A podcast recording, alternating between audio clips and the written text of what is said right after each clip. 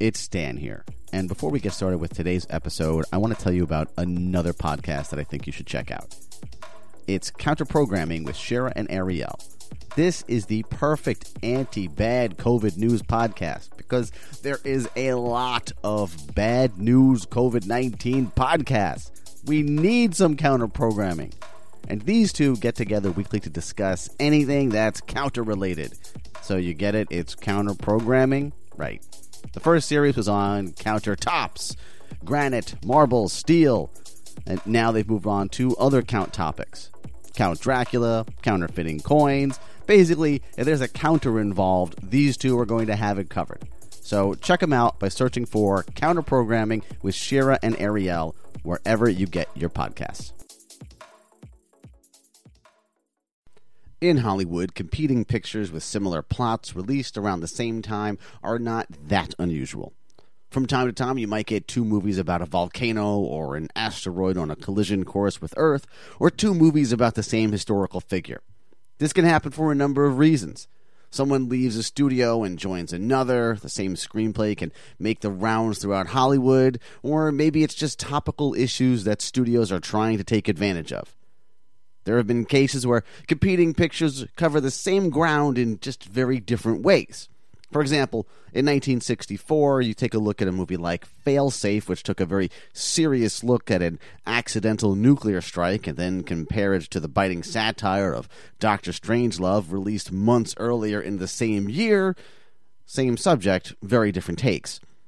The general rule with these pictures is the one that's released first is usually the victor. And in each case, it's always just business. However, there's one exception. In March of 1990, two competing pictures about the same short lived dance craze, The Lambada, was released, and it was personal. In this episode, we're taking a look at the crazy competition and literal race that took place between the picture Lambada and its rival, The Forbidden Dance, that was caused by a feud between two cousins. My name is Dan Delgado. Welcome to the industry.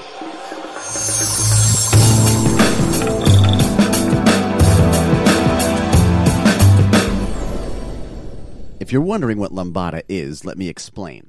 It's a dance that originated in Brazil in the late 1970s. Ten years later, the dance would resurface in popularity in France and become a dance craze in Europe. This was partly thanks to a song called Lambada by the group Kaoma. The song was a hit overseas, but in the United States only proved to be a minor success, peaking at number 46 on the Billboard charts. In March of 1990, two Lambada themed movies hit the theater, the culmination of a ridiculous three month race. That's right, three months. And I'm talking about the amount of time it took for the concept, script writing, filming, editing, and release. But before we get to that fateful day when both movies would perform a box office dance competition, we have to go back before March of 1990. Back to 1979. Menachem Golan was the most successful filmmaker in Israel. He had been producing and directing pictures since 1963, and now he set his sights on Hollywood. In 1979, he and his cousin Yoram Globus purchased the Cannon Group, a Los Angeles based film company. Golan was the man with the passion for films, an outgoing big personality, and his cousin, Yoram Globus, would be the man behind the scenes, the money manager. And throughout most of the 1980s, Cannon Films did well by following a very simple model of pre selling low budget genre pictures to foreign distributors. But in the mid to late 1980s, Cannon was no longer satisfied with making pictures like Breakin', Enter the Ninja, and pretty much every movie Chuck Norris and Charles Bronson did in the 1980s. No, instead, they wanted blockbusters. So in 1987, they started chasing after box office gold. They tried using a top box office star in Sylvester Stallone in the movie Over the Top, they tried basing a movie on a popular toy and cartoon line in Masters of the Universe. And they even tried using Superman when they produced Superman 4 The Quest for Peace. All of them failed. And with all three losing big money, Cannon found themselves in a big financial crisis. Enter Giancarlo Parretti, an Italian financier with a big bank book who does a corporate takeover of Cannon. Now, Menachem Golan is upset about this. He's upset about Cannon's financial situation, which has led to this takeover, and blames his cousin Yoram for putting them in this position. And by March of 1989, Menachem has decided to leave the company and form his own studio. Now, this brings us to late 1989, November or December, but it's around this time that Cannon is looking for another new movie to make. A longtime producer named Ovidio Assonitis has been brought in as the new CEO of Cannon, and Ovidio has taken a liking to an actor he has recently worked with named J. Eddie Peck. Ovidio took a, took a liking to me, and we actually really had a nice relationship. J. Eddie is looking to diversify and do some writing as well, and Ovidio calls him in for a meeting. He sent me home uh, with a couple of scripts and he says, "Hey, take a look at these, read them, and tell me what you think." I think we met on a Wednesday, and about six days later, Dan, we went back. I went back in. We were, and I said, "Well, this was this, and this was that." I said, "But that story there is the Jaime Escalante story from Stand and Deliver." Oh, yes, said, That's that's the story. And he said, "Yeah." He kind of sneered. He said, "Yeah, yeah, you're right. That's the story." He said, uh, "We like that story." And it wasn't the actual script; it was just the same story. Right. And he says we liked it, but we want to combine that with something else, and maybe bring in a dance number. You know, like like like a dance scene. He was talking about one scene. And I said, "Oh, oh, okay, okay." So I went back in uh, for another meeting, and I I had said to them, I, I went back in, and he said, uh, "We want to combine this movie and some other movies." And then they narrowed it down to two stories. They wanted to combine the two, and I said, well, you can't do that. You can't do that movie. I mean, that movie's already been done. You can't do it. And uh, I said, but if you're going to do something like that, I said, I just saw something on TV. There's this new dance group or something. It's this dance, and I, I think it's out of Brazil or something, and and they they get out and they do this kind of salsa merengue thing. You know, all this. this I don't understand it. It was some sort of Latin dancing. I said, but I saw that on. I think I saw it on Johnny Carson or a morning talk show at that time. He says, No, no, no, no, we don't want to do anything like that. We have this choreographer, and he said, We're going to do like this hip hop, you know, this hip hop thing, because we did a movie called Breakin' before. We wanted, it's going to be kind of like this hip hop thing. And even though Cannon is looking to do the hip hop version of Stand and Deliver, J. Eddie can't get those Latin dancers out of his head. At the time, they were doing a tour of America, which included a number of television appearances. And this gave J. Eddie an idea. They appeared on the Arsenio Hall show. I videotaped them. They appeared on Johnny Carson. I videotaped them. They appeared on the AM Los Angeles show, and Regis used to be the host back then, and I taped them. They would even appear on Dick Clark's Rockin' New Year's Eve that year. And J. Eddie is all in on this. Not only does he have the tapes to show, but he wants to work on the moves as well. So he hires the best people he can find in order to teach him this brand new dance. And they're really, really good, and this is how this is who you want to get. And I hired them, and I paid them. They were expensive. Huh. I paid them to teach me the dance.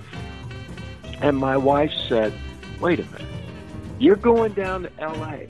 and you're spending almost a hundred dollars an hour to get these people to teach you to do a dance that you're trying to sell to a studio that doesn't want to do the dance, that is not even bringing you in as an actor, and you think you're going to get this job. I said, if I can convince them to do a movie about lambada, there's a possibility they would hire me. And eventually he convinces them not to do a hip hop version of Stand and Deliver, but instead a lambada version of Stand and Deliver. Director Joel Silberling, who would go on to make this movie, is on board with it. There's just one thing in the way of making this happen. Before he was behind me, he said, "But we need we need an actor who can play this role. We need an actor that can do the dance." Uh-huh. And I said, "Joel, I can do the dance." and just like that, Cannon announces their Lambada movie, and J. Eddie Peck is the star. Now, this is where Menachem pops back into the story. Now, he's moved on to his own studio, 21st Century Films, and he's been paying attention to this Lambada business too. Ovidio's running the studio, but Yoram is still involved. And Yoram and Menachem are having a contentious breakup at the time. And so Menachem decides he's going to do a dance movie too. And hey, by the way, and I'm going to do a Lambada dance movie. So now Menachem, I mean, he's literally like a week behind us when it's announced that Yoram's going to do a movie and it's going to be about this new dance Lambada. Then Menachem decides, and he's going to do one, and we're off. We're off to the races. Menachem may have been second in the Lambada race, but he gets a big advantage when he secures the rights to the song Lambada by Kaoma. That's when director Greydon Clark gets called in. We go into his office, and he explained. First, he asked me, he said, Do you know what Lambada is? well, luckily, I had just just seen a a television uh, show, a talk show that featured this song called Lambada. Mm-hmm. So I said, yeah, it's some song from, uh, I said South America, and it's a dance. And he said, yeah, yeah, well, I have the rights. This is Menachem saying, I, I have the rights to, to the Lambada by Kaoma. And it's the largest selling song in all of Europe. It even outsold the Beatles. And I want to make a picture. I said, oh, okay, that, that sounds interesting. he said, however, my cousin Yoram, and then he turned his head and he spit. We were in his office. He spit on the floor. Every time he mentioned Yoram at the time, he would go doom and spit on the floor. my cousin Yoram uh, thinks he can make a Lambada picture before I do. He said, Well, that's bullshit. I'm going to make it first. By 1990, Greydon had been making low budget indie films for almost 20 years. In that time, he'd made a number of movies like Satan's Cheerleaders, Angels Brigade, and Black Shampoo, usually working fast and cheap. But this situation would be fast, even for him. He said, "Okay, we we have to start in uh, 30 days and have to have the picture finished in 90 days." And I took a moment and said, "Wow, 90 days to finish a picture, that's pretty quick." I said, uh, "Do you have a script?" He said, "Yeah, yeah, yeah." I said, "Well, what is it?" He said, uh, "A girl comes from Brazil to America and does the lambada." and and I said, "Yes." He said, "What do you mean, yes? That's it." I said, "Wait a minute, Menachem, that's not even a story. That's just a thought. That's not a script." While at Cannon, they already had the luxury of a script that was already written and simply adding dance numbers to it, at 21st Century they were starting from scratch. Menachem hired a couple of writers that he liked, and a week later wanted them, along with Greydon, to meet back for an update on how the script was progressing. So we get in the car, and I'm, I'm driving over the hill with these guys, and I say, okay, guys, outline the story for me. So they started talking about a, a girl in Brazil who is kidnapped and, and brought to that. I said, well, wait, wait a minute. Kidnapping is not a good storyline because there's a lot of countries in the world, especially in South America, where kidnapping is a real problem. That's true. And the the foreign buyers there are hesitant to to get involved in a story where kidnapping is the primary element. And they said, "Well, that's our whole story." Now, Greydon and the writers meet with Menachem with essentially nothing. So Greydon gets up and begins to ad lib a new script outline. I said, So there's this jungle princess in Brazil whose rainforest is being exploited by big corporations. And Shika Menachem stops. He said, Wait a minute, wait a minute. Do they speak English? I said, Yes, they do because the because I knew Menachem didn't want to do subtitles. I said, yes, they do, because the Amazon princess uh, went to a missionary school and learned how to speak English. Okay, okay, go ahead. So I said, so she comes to America to help prevent her the destruction of her homeland, the rainforest in Amazon. And when she's here, she goes on American television and uh, uh, uh, uh pleads her case for saving the Amazon rainforest. And Menachem is kind of nodding, kind of following it, but showing no signs that this is anything of interest. And I said, uh, so she goes on like a Dick Clark television show, a dancing show. She dances the lambada. I said, so there's a contest for the best lambada dancer, and she wins that contest, so she gets to go on the show and make a statement about saving the rainforest. And Menachem says, well, how does she get here?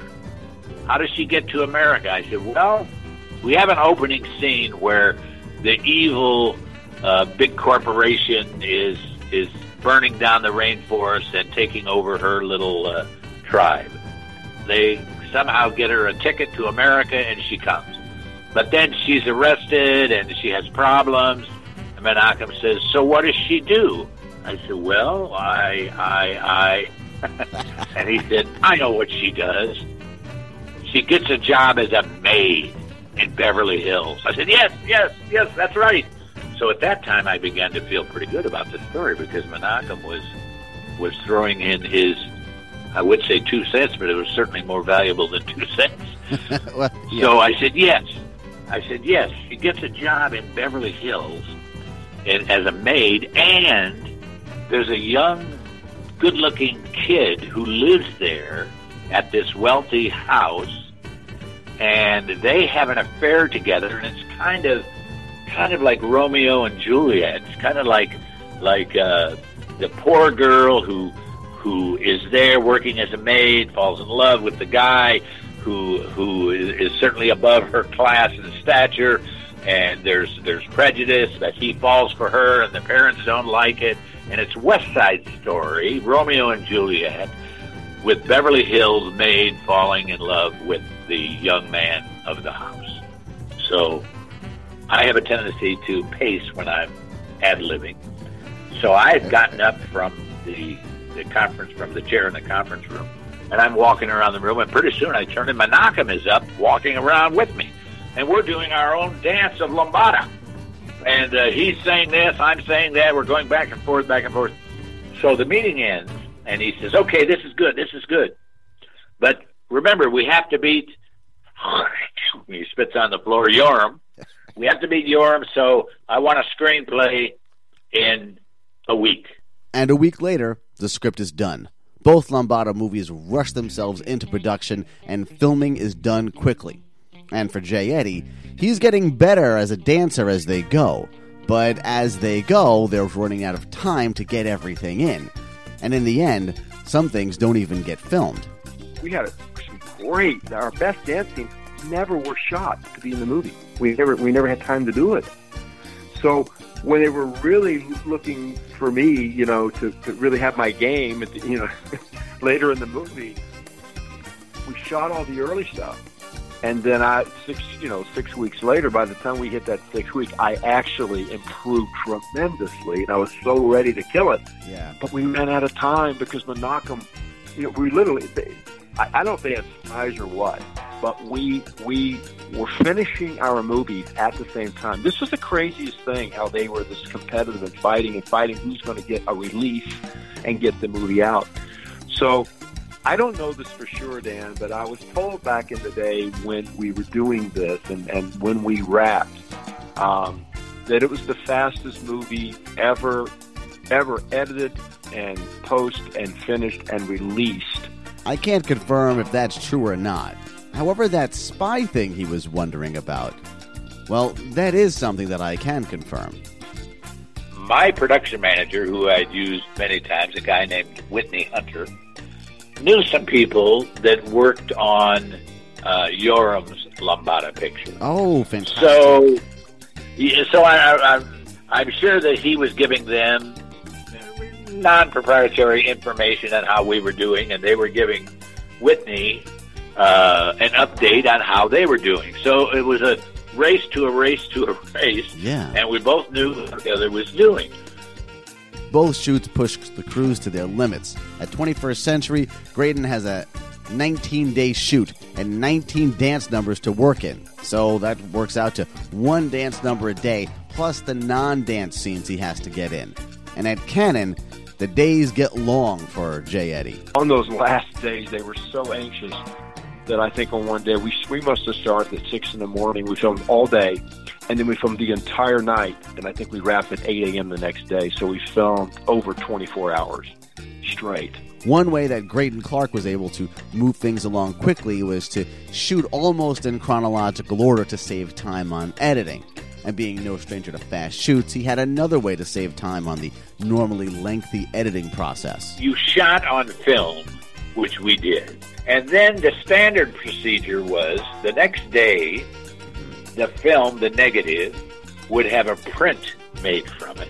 And then you would edit on a Moviola the print, and eventually, when it was all finished and you were happy with it, you would then go back and match the negative to the print. Well, I had been experimenting with using a video editing process. I had done it on the picture that I did just before Lambada, and it worked quite well. So, and it was much quicker. So I went to Menachem and I said, listen, instead of making a print and editing this on uh, either a flatbed or a moviola, I think we should do the following. We should obviously shoot in 35 millimeter and then have a video print done.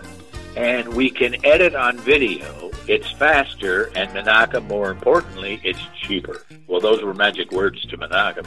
Partway through the shoot, Menachem shows up with some great news. Menachem came to the set, and he only came to the set, well, I would guess every third day during lunch. This day he came to the set a little bit earlier, jumped out of his car, and came running. Good evening, good evening, good evening. I have great news. We have a deal with Columbia Pictures for distribution. Well, I had been making low budget independent pictures and uh, never had a major studio release any of my stuff. And I thought, wow, that's great, great, man, great. He said, "Yeah, yeah, the deal's all set. The deal's all set. All we have to do is is finish before Yoram." And Greydon does it. His movie, Menachem's movie, even though it started a week behind, ends up finishing first. Everything is looking good, though there is one small issue. They had the rights to the song Lambada, and they certainly made sure to use those rights and that song as much as possible. So Menachem had made a deal with uh, Kaoma. I've forgotten exactly the numbers, but he had made a deal where we could use 12 minutes of the song in the picture. Wow. So we had, we had told the music guy, look, you, you can use the Lambada song only for 12 minutes. So he did. so we're in the sound mixing studio, Ryder Sound, and Menachem is there. It's the first time any of us had really seen the picture with music and sound effects and so on. We're, you know, going through the, the opening scene, you know, that's good, that's good, that's good. And about, I don't know, five minutes into the picture, Menachem says, hold it, hold it, stop, stop. So we all stopped and turned to him. He said, I want the Lambada song put in there. Of course. So I said to him, I said to him, Menachem, you told us that you could only use the Lambada song for 12 minutes. Well, we're, we're using all the 12 minutes. He said, I don't care, I don't care, put it in, put it in. So we all took a 15 minute break while the, while the Lambada song was put in. So he did that three or four times throughout the sound mix and ending up, I don't know, probably using the Lambada song instead of the 12 minutes, probably 18 or maybe even 20 minutes throughout the picture. How he finally negotiated that, I have no idea. What they didn't have was the rights to the title Lambada. That had already been claimed by Cannon. And the deal with Columbia Pictures wasn't really a deal. Tuesday, I get a call from Manaka. Good evening, good evening. Yes. He said, I'm screening the picture today in the afternoon for Columbia. Want to come along? I said, sure, of course. So I, I drive over to uh, uh, Menachem's office in Beverly Hills, and we're heading back over the hill to Columbia Pictures. At that time, they were sharing the Warner Brother facility. So Menachem and I are riding in the back seat. He has a driver taking us over. And I look at him, and Menachem never really looked healthy, but he looked particularly bad on this day. He was white, and he was he was breathing heavily. And I said, Menachem, are you okay? I, I mean, do we need to pull off or something? He said, no, no. He said, he said, the last three times I've done this with Columbia, they refused the picture. I said, well, what do you mean? He said, well, I had this deal with, I think it was Captain America and then a couple of other things. And when they saw the picture, they said no. I said, Menachem, you told me we had a deal with Columbia. He said, no, no, no, it's just that I got to show it to them first. I said, wait a minute, you, you don't have a deal with Columbia. You just have a first look with Columbia. So Greydon and Menachem show up at Columbia for the screening. Because they, they're part of the Motion Picture Association, and Warner Brothers had had beaten Menachem to the registration of the title Lambada. So they had that right. Menachem could not use it. Well, Menachem uh, had told me this during the production, and I said to him, "Oh Jesus, well, I just had filmed the night before the sequence where the girl mentions uh, mentions the fact that in Brazil, at one time, it was known as the Forbidden Dance." So I said to Menachem, "Why don't we call it the Forbidden Dance?" That's a great idea. That's a great idea. Okay, so we we go over to Columbia to screen the picture, and we go into their screening room. I had not seen the titles yet. Uh, we go into their screening room, and there's oh, I don't know a half a dozen Columbia executives sitting there. Menachem and I sit in the front row, and they're sitting at uh, uh, in seats behind us. So I had not seen the titles or the opticals when we sat there at Columbia and the picture began to roll. Uh-huh. and uh, as, as you may recall, it starts with the burning of the rainforest, which of course was stock footage. And uh, up comes the title Lambada, the Forbidden Dance. oh no! The first thing that, the first thing they say is Menachem, we can't use Lambada in the title. But after that, everything goes well. In fact, Columbia agrees to take the movie. Menachem would still use the word lambada in the posters. He would have the title The Forbidden Dance in big letters, and right underneath it said, Is Lambada. There is the matter of that other Lambada movie out there, though. So th- these guys are whispering to one another back and forth, and finally one of them says, Does anybody know what the status is of the other Lambada film? Oh, wow. Nobody says nobody says anything, but I knew because I I had a way to to to know what was happening. Yes. I said, "Well, they are finishing shooting this film yesterday or today, so there's no way they can release it for at least another week. We are finished. We should release this picture this Friday." So they talked about it. Ah, we you know, we can't put trailers in the screen. I said, look, the, the trailer on this isn't going to make any difference. People know the Lambada picture. We've got to get it out there and beat the other picture. If we don't, we're just going to split the market. And I, I said, I, I can't say for certain, but I'm going to guess that the following Friday, Warner Brothers, who is who uh, uh, Yoram had made his deal with, uh, Warner Brothers is going to release the picture a week from this Friday. What we need to do is release it this Friday. Nobody cares about trailers. All you got to do is do some television ads saying Lambada.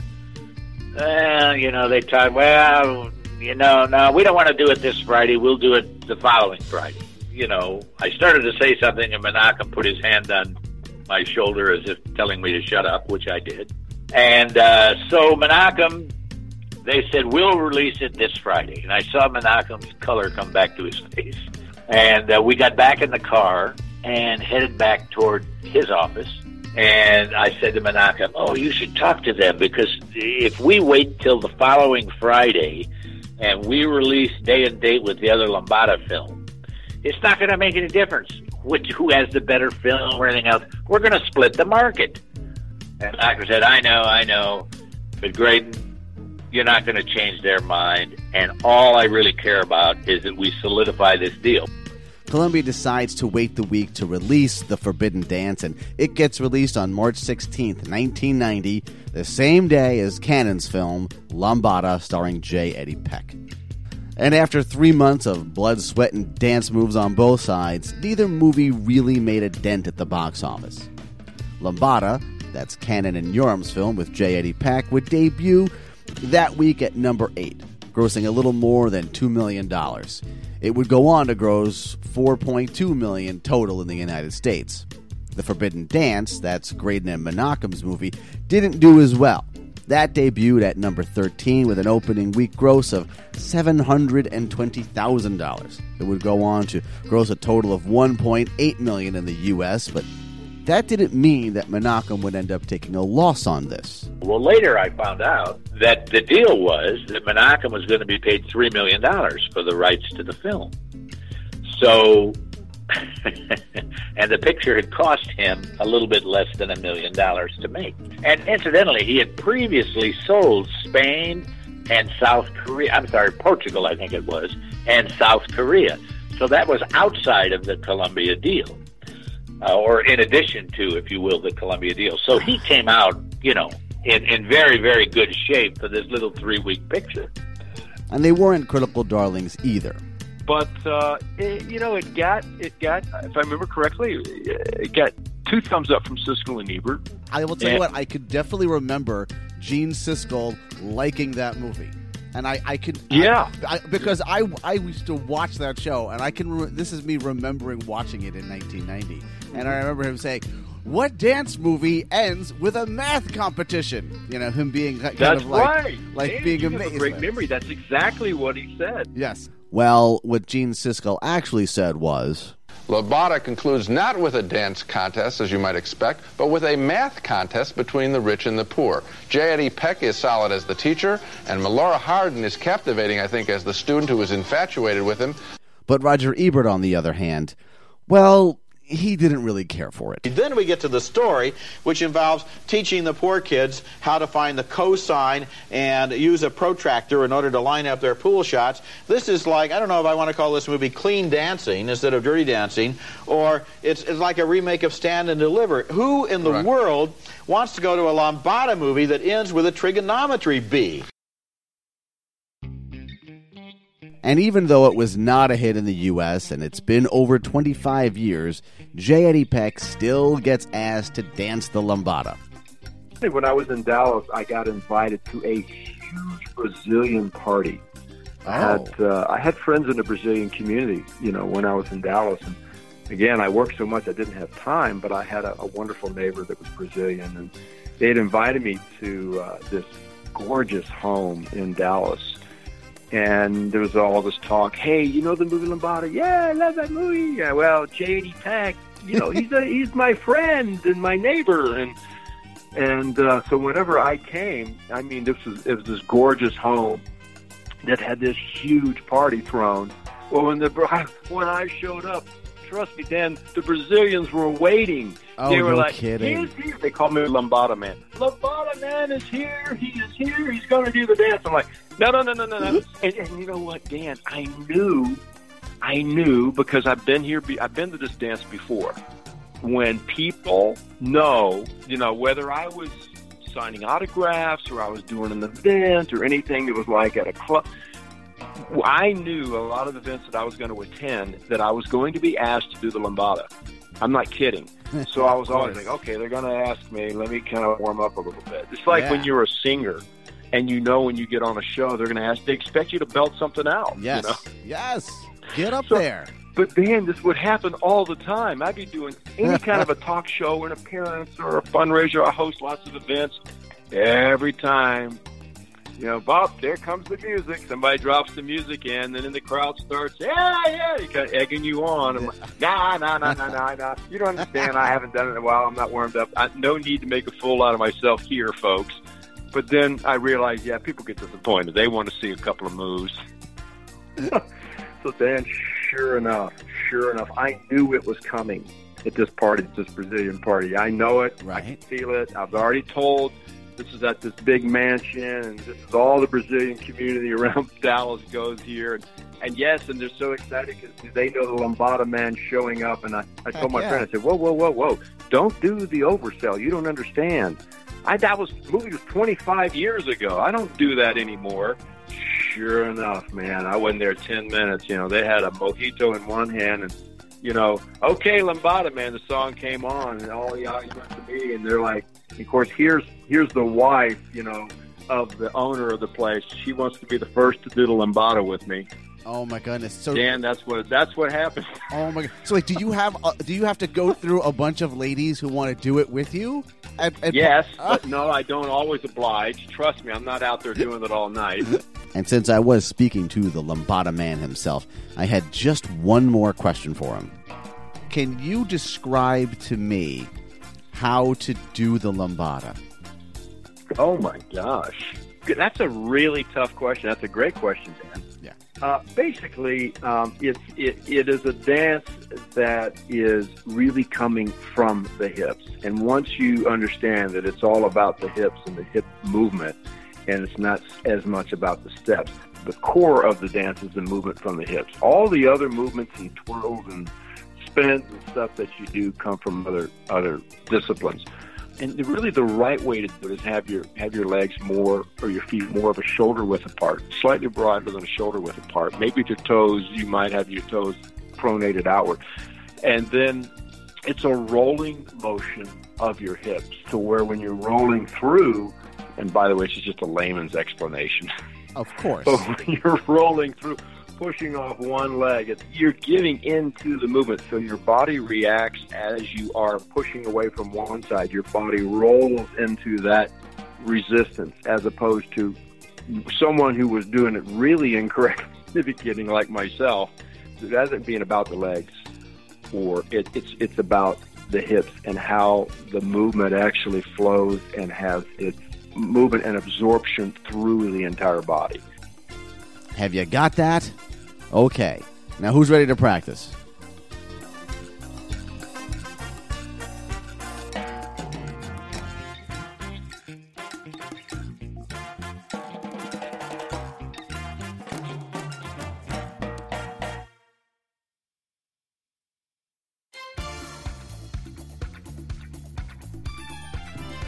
Thank you for listening to this episode of The Industry. Today's show was written, edited, and hosted by Dan Delgado. That's me. A special thanks to my guest, the Lambada man himself, J. Eddie Peck, and director Greydon Clark. Greydon has a great book about his colorful career that I certainly recommend. It's called On the Cheap My Life in Low Budget Filmmaking. You can pick it up at Amazon.com or at his website at GreydonClark.com. Music in today's episode was by Quincas Moreira, Doug Maxwell, Text Me Records, and Bizbaz Studios. If you enjoyed today's episode, then please tell a friend or six and let them know that the industry is available on Apple Podcasts, Stitcher, and most other podcast apps. We'll be back again next week with another story about the things that went on in the industry. Good night.